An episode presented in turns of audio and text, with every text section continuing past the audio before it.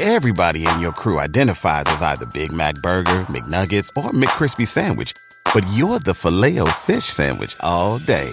That crispy fish, that savory tartar sauce, that melty cheese, that pillowy bun. Yeah, you get it.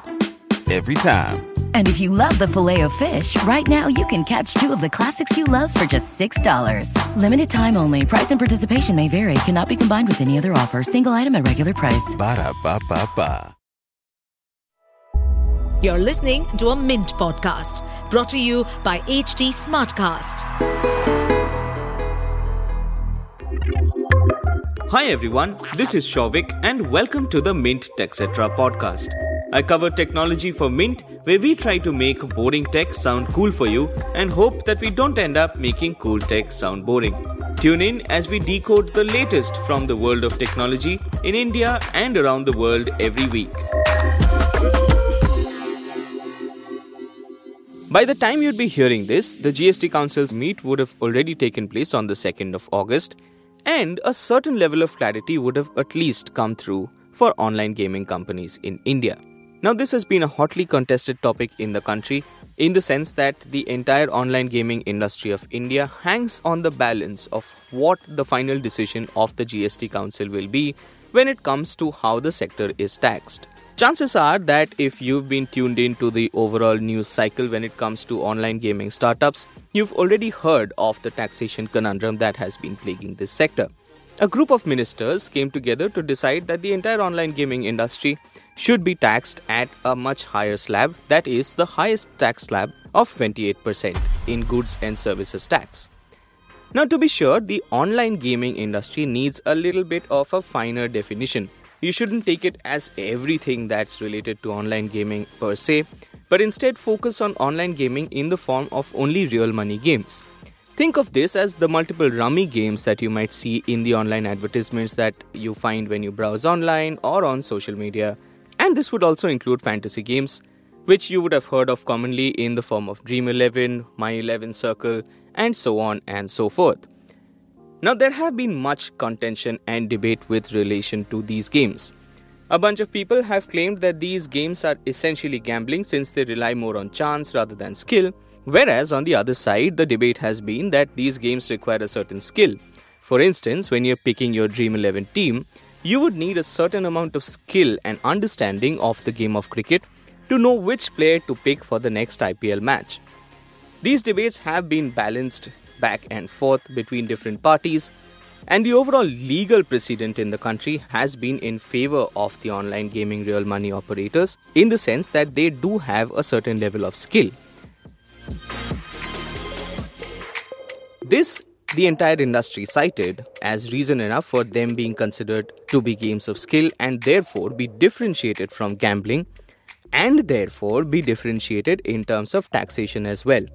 I know, there are a lot of therefores in that statement. But anyway, we digress. The entire real money gaming industry has been clamoring for a relaxation of the taxation norms. Over time, they've claimed that the 28% GST rate is fine, but that should be imposed only on their net earnings and not on their gross revenue. Now, this is the finest point to understand over here because there is a big difference between gross revenue and net earnings. The gross revenue refers to the entire amount of money that is earned by the company. Think of this as a gamer yourself, where if you go to a rummy platform and you put in 100 rupees to play the game. Now, when you put in that money, that entire money becomes a part of the overall money that has been pooled into the platform and contributes to the company's gross revenue. Earnings, on the other hand, would be a slim margin. For instance, on any platform, for a 100 rupee entry fee, a platform might deduct 10 rupees as their entry charges and let you play or, well, in certain cases, the word bet has been used with the remaining 90 rupees. That 10 rupees forms the company's overall earnings.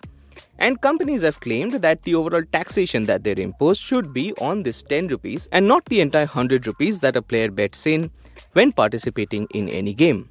However, on the 11th of July, the 50th GST Council meet came together and decided that the online gaming sector will be taxed at 28% of their entire full face value or their gross revenue. It is at this point that the entire sector came together to state that this could have a devastating impact. In fact, on the 21st of July, 30 venture capital firms, including leading ones such as Peak 15 Partners, Kalari Capital, Lumikai and Tiger Global Management, came together to write a letter to the Prime Minister urging his intervention in the matter. Their claim, according to some mathematics that were done in the report, is that if the entire taxation is imposed at the rate that has been recommended by the GST Council, then the taxation responsibility or the tax quantum for all of these companies would go up by 1100%. Seriously, what is 1100%? But anyway, their entire recommendation was that if other mechanisms are also implemented, where the tax is imposed only on the participating value but not on the winnings of the players in these online gaming tournaments. They also said that the tax quantum will increase by 350% or nearly 3.5 times, which would have a devastating impact on the real money gaming startups. But are the companies saying all of this to just get a favorable decision in terms of taxation? Well, not quite. Industry experts and consultants state that the average margin of the entire online gaming sector put together, and when we say put together, this obviously means that there is a certain amount of difference in the margins between the larger companies and the smaller companies. But on an average, the operating margins of most of the companies is less than 10%. On top of that, the entire claim is that taxation on full face value means that the company is being taxed even for the amount that a player puts in for a certain tournament. But the entire precedent lies in the fact that generally companies have been taxed on the amount that they've earned and not on their top line or the revenue. But the GST Council's decision seems to have gone against the online gaming startup community, which means that most of the firms are now staring at a massive tax liability that is unlikely to be revised in haste. But does that really mean that the startups in question are going to struggle in order to survive? Well, there is some truth to this as well. Let's say that the operating margin of most of these companies lies south of 10%. In that case, a taxation rate of 28% on the overall revenue means that the tax liability of these companies would be higher than the amount of money that they earn. A precedent to this could be found in the Karnataka High Court's ruling in favor of Gameskraft, where the Directorate General of GST Intelligence claimed a tax liability of 21,000 crore as against Gameskraft's computed and paid tax of 1,500 crore, which represents a massive difference in the quantum. During the company's arguments in court, Gameskraft's lawyers argued that the company's entire revenue for the past 5 years from FY22 was 8,000 crore in 5 years taken together. In comparison to that, imposing a taxation liability of 21,000 crore just for 1 year did seem disproportionate. On top of that, industry consultants and experts state that there is no such global precedent to such a tax rate. Most countries, including the UK and most states in the United States, tax online gaming startups on their net earnings and not on their gross revenue. The only nations which still tax online gaming startups on their gross revenue is France and Germany and a few other European geographies, where online gaming startups are taxed at 1.8% in France and 5.3% in Germany. Experts state that even this taxation comes in at a much lower quantum in comparison to the 28% tax that is being imposed in the country in India. Now, by the time you'd be hearing this, there is all likelihood that there would be a firm decision on the online gaming GST quantum that would have been released, at least for now, until the GST decision is enacted into law with amendment of the GST Act. And that would, of course, give scope for the online gaming startups to challenge the taxation decision in front of the Supreme Court. But until then, there's a good chance that the taxation would have been finalized. And if this comes in at 28%, here are the things that could happen. 1. Gamers that go to all of these platforms to play rummy and fantasy sports such as fantasy football teams and fantasy cricket teams might end up seeing that they are getting far less of their money's worth when it comes to the input value and the amount that they can play with. In other words, if you pay 200 rupees to enter a tournament, you might most likely be getting 190 rupees to play on this tournament. However, in future, if such a tax quantum is imposed, if you put in 200 rupees, you might be getting much less to play with, since companies might try to pass on the tax burden over to the gamers. But this would not really be a favorable reason, would it? As a casual gamer, you're not really looking to throw your money away, and you're not really a hardcore gamer who's invested in the game at a very niche level. So chances are that when you're playing such a game, you're most likely looking at it as a casual way to kill your time and also subliminally to earn some money. But you wouldn't want to earn some money by throwing away 50% of your money at the start, would you? So this is one of the things that can happen where the game's operators try to pass on the tax liability onto the gamers themselves. The other thing, of course, is that if the companies decide to absorb the tax rate onto themselves, they would definitely find it difficult to sustain, since this amount of taxation will eat into their ability to spend on tech solutions and employee services. As a result, smaller companies might face the threat of shutting down or shifting their focus to other areas.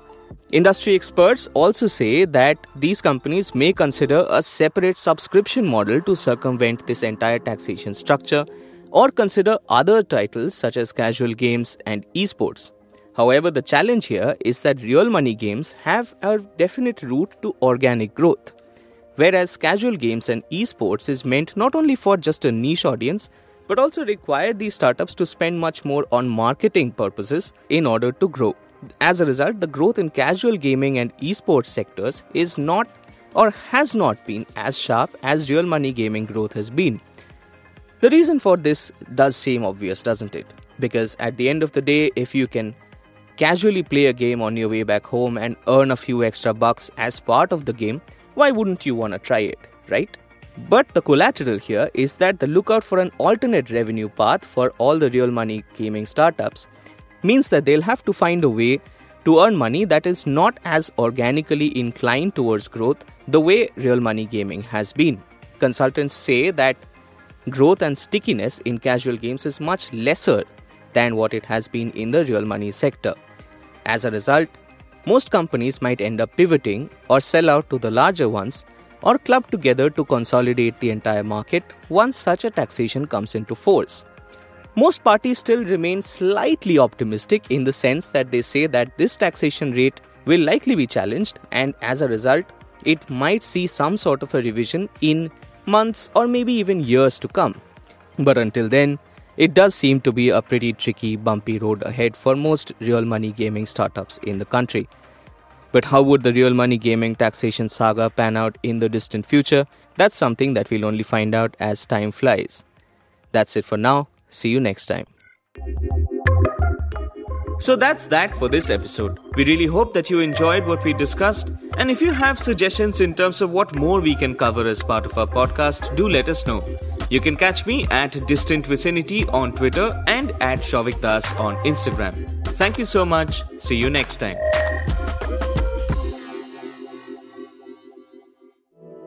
To stay updated on this podcast, follow us at HT Smartcast on all the major social media platforms. To listen to more such podcasts, log on to www.htsmartcast.com.